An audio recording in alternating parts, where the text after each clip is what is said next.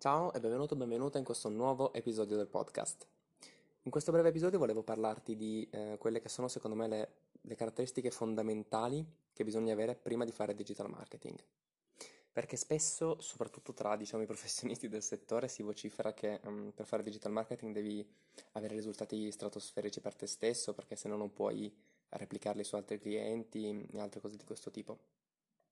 Chiaramente essendo il settore eh, quello che è, eh, sono tutte un po' delle fandonie, diciamo, perché è vero che eh, un marketer per essere efficace deve saper fare determinate cose, ma non è necessario che le faccia su se stesso, perché per esempio la nicchia del digital marketing è 100.000 volte più complessa e ehm, diciamo a lungo termine di quella del eh, bricolage locale. Ok, quindi magari io so farti la local SEO di un bricolage locale come so fare la mia SEO, ma la mia SEO richiede più tempo di quella del business locale. Ok, quindi la competenza di un marketer non è strettamente legata a ciò che fa il marketer per se stesso, per il suo brand, anche perché magari decide di favorire i clienti rispetto al suo brand personale. È una cosa che io ho sempre fatto, adesso sto un attimo cercando di reinventare la ruota eh, per me stesso, cioè proprio per, per, migliorare un attimo la mia presenza proprio a livello di persona e non solo a livello di quali clienti ho, um, ho sotto di me.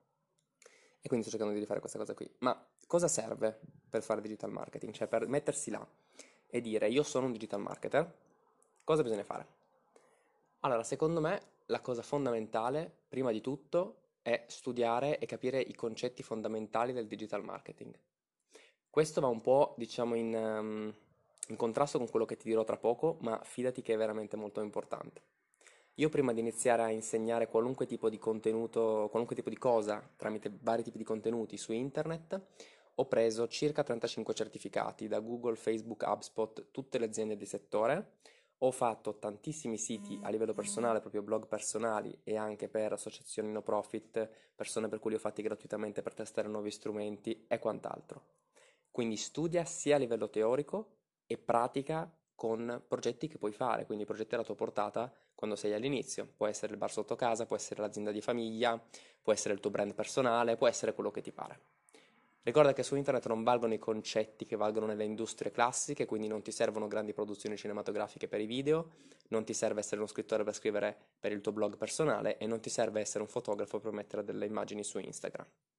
Sui social e sul web in generale vige la regola del se il tuo contenuto ha valore, qualcuno lo vedrà e lo apprezzerà. Fine.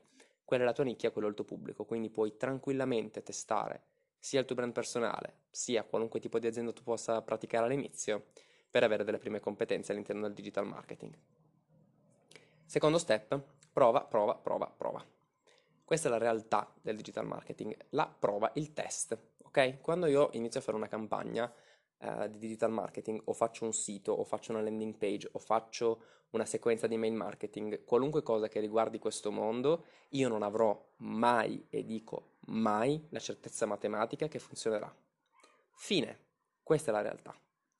Io ho diversi step da compiere per aumentare la probabilità che quella campagna funzioni e questi step dipendono dalla mia esperienza nel settore, da come è posizionato il brand che sto marketizzando, da come è già posizionata l'azienda, da che materiali ha, da che budget ha, da che targeting ha, da che persone ha già come clienti, da che feedback possiede, da tantissimi valori. Io prendo questi valori, li mixo, li unisco e cerco di capire qual è la strategia meno pericolosa, se è quello che mi chiede il brand, perché invece a volte chiedono mm, marketing violento, quindi un po' più, più pericolosa ehm, la, la, strategia, trovo la strategia meno pericolosa per migliorare la posizione del brand, per migliorare le vendite, per migliorare quello che deve vendere eh, l'azienda in questione, ok? Per farlo devi fare test, fine, ma non all'inizio, devi fare test e basta, cioè continuamente, quando fai una campagna non mettere mai sola, un solo annuncio, quando metti un budget non metterlo mai tutto sulla stessa campagna ma dividilo tra varie campagne, quando crei un sito web non fare solo una pagina per tipo, ma farne magari due e manda metatraffico da una parte e metatraffico dall'altra. Quando crei le tue immagini su Instagram, creale sempre diverse, utilizza hashtag diversi, utilizza, utilizza posizionamenti diversi, utilizza un modo di comunicare differente. Insomma, cerca sempre di testare, testare, testare, qualunque cosa tu faccia. Soprattutto quando parli di te stesso o te stessa, il tuo brand personale, testa spudoratamente. Io sul mio Instagram ho post che hanno fatto 200 like, post che hanno fatto 400 like, post che hanno fatto 2 like. fregatene, è il tuo brand personale, sei tu, quindi hai la libertà totale di fare quello che ti pare. Questa libertà non ce l'hai con l'azienda, hai dei risultati minimi da, da, da, permet- da dare insomma, all'azienda, hai dei risultati minimi in termini di reach, di cost per click, di varie metriche che imparerai nella fase 1, quindi nella fase di studio proprio teorico del digital marketing, che quello non può mai mancare perché il digital marketing parte dalla teoria, non dalla pratica, come dicono in molti.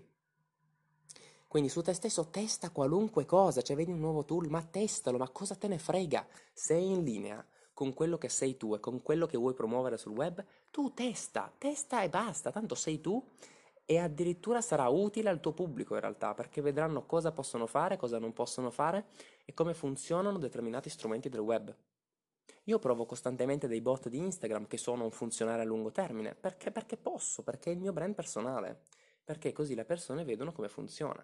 Oppure provo i pod, i gruppi di engagement, provo eh, dei bot anche per la SEO, vabbè, quelli un po' meno perché so che proprio fanno danni pesanti, ma quando sai che non fanno danni pesanti, ma fallo, ma cosa te ne frega? Cioè, su Canva io metto colori diversi, provo immagini diverse, sulle mie pagine ho dei bottoni e su un'altra pagina altri bottoni, provo dei font diversi, delle grandezze diverse, scrivo contenuti per diversi eh, tipi di blog e siti web, creo delle reti di network, faccio qualunque tipo di cosa che può essere utile a performare in un determinato settore e lo faccio se questo non crea particolari rischi, ovviamente. La mia domanda non è solo se può funzionare in, diciamo in termini positivi, ma anche se può funzionare solo in termini negativi. Ok? E mi faccio questa domanda. Se non rischio tanto e se ci sono possibilità di crescita, io personalmente lo faccio. Ovviamente tieni anche in considerazione un terzo aspetto, ovvero per poter fare digital marketing devi capire qual è la tua posizione e il tuo livello massimo di rischio. Quindi io ho un lavoro stabile, tra virgolette part time, ma in realtà mi dà uno stipendio praticamente full time, ok? Ho un lavoro part time, quindi non ho rischi imminenti di soldi, ho dei miei clienti personali che non sono direttamente di marketing, magari sono siti web, sono creazioni di campagne semplici, insomma sono clienti abbastanza facili da gestire, e poi ho il mio brand personale, quindi il mio profilo di... e ho 20 anni, ok? Quindi non ho eh, dei figli, non ho mm, delle cose da mantenere particolari, eccetera. Quindi il mio profilo di rischio in questo momento è altissimo, cioè il più alto che possa esistere in sostanza, perché non ho niente diciamo di, di concreto da, per sopravvivere che mi serve, non ho dei mutui, non ho degli affitti, non ho, non ho niente in sostanza, non ho niente da mantenere. Uh, ho uno stipendio fisso che mi basta tranquillamente per le mie spese alimentari e quello che mi serve anche di strumenti per il mio lavoro, quindi io non ho grandi impedimenti. Ma se hai 50 anni e vuoi iniziare a fare digital marketing, magari hai un mutuo, hai dei bambini, hai una famiglia, hai una casa, hai più case, hai una macchina, hai, un... hai tantissime cose da gestire che io non ho. In quel caso lì, ovviamente, le tue azioni di test devono essere commisurate a quelle che sono le tue possibilità economiche di rischio, non solo possibilità economiche in termini di quanto budget hai, ma di quanto puoi rischiare quel budget per avere un risultato, quello che, che, che vuoi ottenere. Di questo argomento di budgeting e di rischio livelli di rischio eccetera voglio parlare in un altro episodio perché è un argomento lungo e probabilmente sarà un episodio anche più, più lungo dei miei soliti 10-11 minuti. Uh, però volevo un attimo tirare un po' l'amo così accennare, mh, accennare l'argomento. Quarto punto, devi essere incline al digitale. Fine, non se ne esce. Ok? Io ricevo tantissime domande di persone che magari vogliono vendere siti web, vogliono vendere campagne di marketing, vogliono farsi i fighetti e poi mi chiedono che cos'è un link. Cioè, ragazzi, non ci siamo. Torna allo step 1, studia che cos'è il digital marketing. E se tu non hai un minimo di inclinazione al digital marketing, o un minimo di inclinazione comunque al digitale in sé, non puoi farlo. Cioè, mio padre è un uomo tanto buono e carino, eh, ma non, non sa cliccare su WhatsApp. Quindi non può fare digital marketer. Fine. Non è una questione di età, è una questione dell'inclinazione che hai al mondo digitale. Io ho degli amici di 18-20 anni che non sanno utilizzare internet in modo consono, non sanno eh, che cos'è un link opportuno, non sanno come si condivide sui social, non sanno fare delle cose che per i digital marketer di qualunque età sono cose banali. Ok? Quindi non puoi pretendere di fare un lavoro che richiede per esempio 100% di competenza in un settore quando ti manca proprio la porta d'ingresso, quello che ti serve per iniziare a entrare nell'ottica di quel mondo. Facciamo un altro esempio. A me arrivano seriamente delle domande e non, sono, non sto scherzando, non sto esagerando, non sto eh, facendo delle iperbole, sono cose che mi sono successe, ok? Arrivano delle persone che mi dicono, io sto vendendo servizi di marketing ai miei clienti, um, come faccio a copia e incollare questo testo? Come faccio a copia e incollare? Allora, ripeto, io sono disponibilissimo, io utilizzo una strategia di marketing che è simile a quella di Gary Vee, io do quasi tutti i miei contenuti gratuitamente, dopodiché se vuoi del tempo con me, a quel punto costa tanto, quindi al posto di darti le consulenze a 10 euro l'ora come fa alcun, fanno alcuni, io i corsi li vendo a tanto, quando c'è una cosa in diretta con me proprio io ti do dei consigli pratici sul tuo business, costa, ok? Um, però il, resto dei contenuti è gratuito, cioè se tu volessi insomma dei miei contenuti puoi guardare tutti gratuitamente, non ho grandi paywall o cose di questo tipo. Quindi prima di chiedermi una cosa del genere, pensaci, ok? Cioè, mm, non è opportuno, non è proprio opportuno, non, non posso che... Allora, è come se io andassi, facciamo un altro esempio più, più pratico, è come se io andassi da... Um, cosa possiamo dire? Da un edicolante, ok? Uh, o da un pizzaiolo, facciamo che vado da un pizzaiolo e non so che cos'è una pizza, voglio diventare un pizzaiolo e gli chiedo, ma senti, per fare la pizza, no? Ma serve la farina? O posso farla tipo con le lenzuola? Cioè, stiamo parlando di quel livello di ignoranza nel senso positivo, non che è stupida la persona, ma ignoranza in questo settore. Stiamo parlando proprio di quel livello, cioè ti manca proprio lo strato di base. E quando ti manca lo strato di base, non puoi chiedere a una persona ehm, come averlo, perché è come se andassi da un programmatore e gli chiedessi come si scrive un paragrafo su Notepad, sul blocco note. Cioè, non ne vale la pena, capito? Posso chiederlo a qualunque persona, perché lo devo chiedere a un professionista del settore?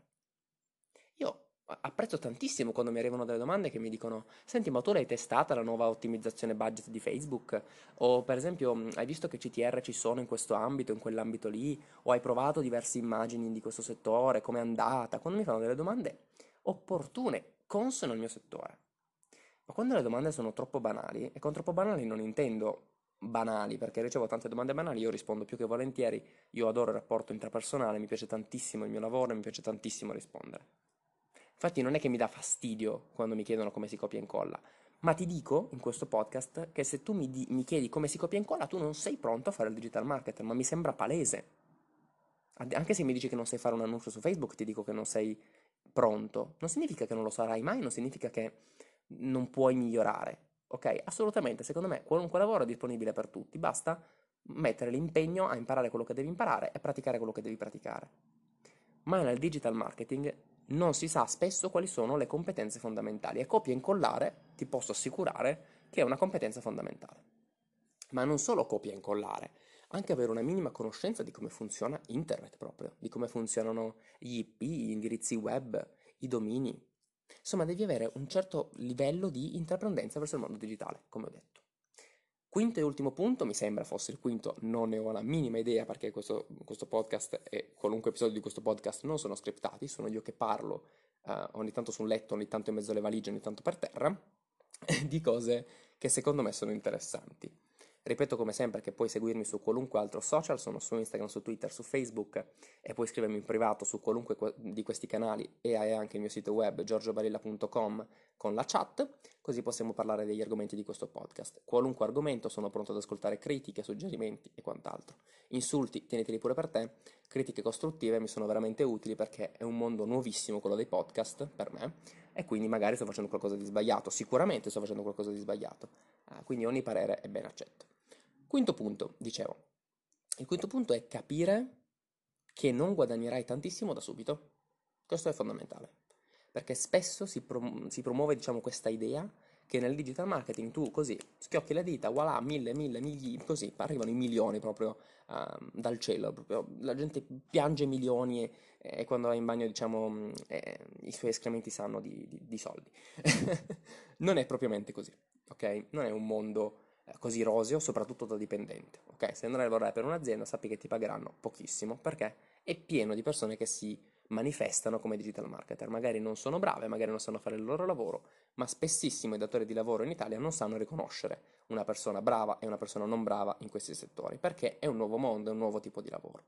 Quindi in America magari sì, c'è, c'è una sorta di meritocrazia, in Italia diciamo che fin quando sai fare un sito web e vedono che sai mettere due cose sullo schermo, gli va bene così. Quindi spesso il tuo lavoro è già preso da qualcun altro con stipendi più alti. Quando entri tu, già è basso. Quindi io lo sconsiglio, sinceramente, io sconsiglio di fare digital marketer se non in proprio. Cioè io consiglio di fare digital marketer solo quando puoi permetterti di aprire la tua partita IVA, rischiare, andare dentro, sbattere il muso e iniziare a lavorare per te stesso. Poi, ovvio, collabora con le agenzie, collabora con chi ti pare, ma devi avere un'indipendenza tua perché se no se sei dipendente di qualcuno farai tantissimi soldi per l'azienda perché sono servizi che costano tanto e a te daranno i rimasui dei rimasui dei rimasui che danno ai topini, ok? Funziona così più o meno.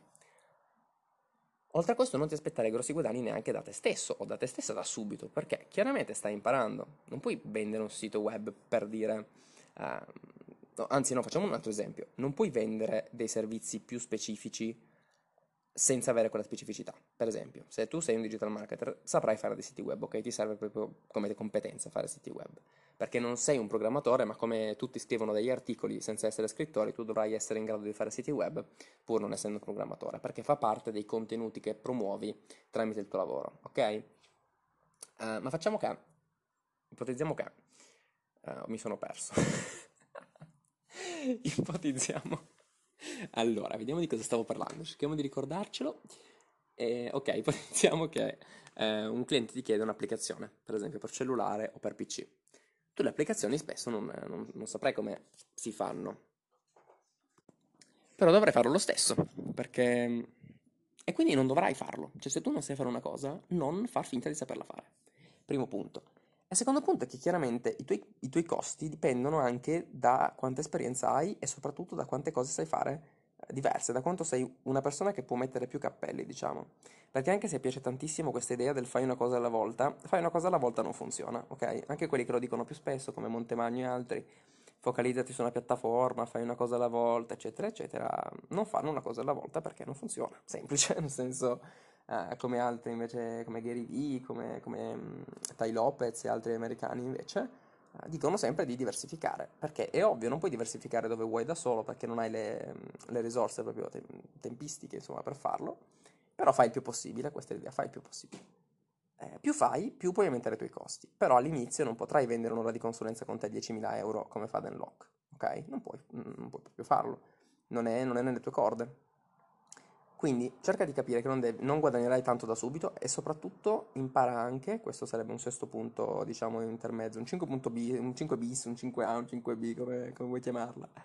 Eh, è importante anche commis- commisurare, diciamo, il tuo costo e non farlo né troppo basso né troppo alto, mai.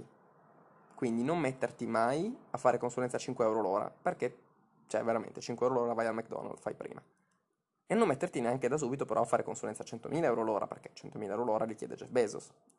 non è vero, guadagna di più, però per, per, un'idea, no? 100.000 euro l'ora sono irraggiungibili all'inizio. Poi magari li raggiungi, eh, perché io non voglio mai porre limiti mentali a nessuno. Fai quello che, che, vuoi fare, impara a fare le cose bene e raggiungi gli obiettivi che vuoi raggiungere. Se il tuo obiettivo è 1.000 euro al mese, bene, guadagna, cerca di guadagnare 1.000 euro al mese. È 30.000 milioni? Ma fai 30.000, cioè provaci, ok? Io non ti voglio mettere limiti mentali. Ti voglio solo dire imposta la tua strategia anche di prezzo in base a quello che puoi fare in quel momento, in base all'esperienza pregressa, in base a quello che puoi fare. Detto questo, ho finito un intero podcast senza bisogno di tagliare niente, mi sento estremamente orgoglioso di me stesso. Sono sicuro che avrò fatto un casino micidiale in alcuni punti, quindi se hai dei dubbi, ripeto, mi trovi in chat su Instagram, su Twitter, mi puoi taggare, Uh, mi sembra che mi chiamo Giorgio Barilla, non mi ricordo neanche come si, mi chiamo su Twitter, su Instagram comunque sono Giorgio-Barilla e il sito invece è giorgiobarilla.com, quindi possiamo sentirci in ogni tipo di evenienza, sicuramente chiarirò tantissimi di questi aspetti che erano in un'ottica generale in modo più specifico in altri episodi del podcast. Spero ovviamente che ti sia stato utile e che ti abbia intrattenuto un attimino, che tu sia in bici, in palestra o dove sei e ci sentiamo al prossimo episodio. Grazie per aver ascoltato, ciao, buona giornata.